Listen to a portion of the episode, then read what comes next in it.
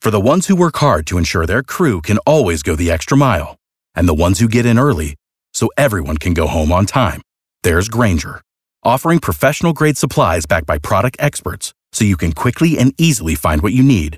Plus, you can count on access to a committed team ready to go the extra mile for you. Call, click clickgranger.com, or just stop by. Granger, for the ones who get it done.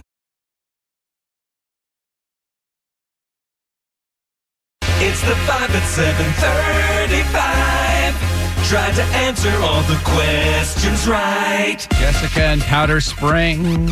Yes, hello. Kara out of the studio. See you later, Kara. See you later, Jessica. Good luck. Thank you. We're going to ask you five pop culture trivia questions. Answer more right than Kara, win 100 bucks of her money. If she answers more right than you, she wins. All ties go to the house. Are you ready, Jessica? Yes, I am. Here we go with question number one. Our thoughts are with the host of Jeopardy, who announced he's been diagnosed with cancer. Who's that? Alex Trebek. Number two, milk coke is a thing. In fact, we tried it on the show. It's on our Instagram page right now. That's mixing Coca Cola with milk. Finish the slogan. Have a coke and uh, Smile. number three. R. Kelly had a bizarre interview with Gail King yesterday. What does the R stand for in R. Kelly? Robert.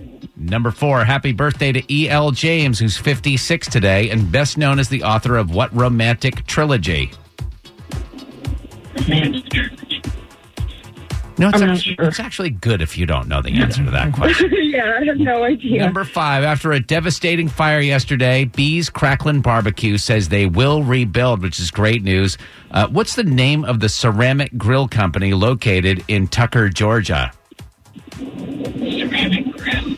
Do they make smokers, Drex? They do. They make ceramic smoking devices. Um. Oh no! You're hurting my soul right All now. We're gonna mark her wrong. I know. Mm-hmm. All right, let's I bring know. I Kara should back know that. in. All right, Jessica and Powder Springs, you did good. You got three right with tough questions. The la- Those last two are very tough.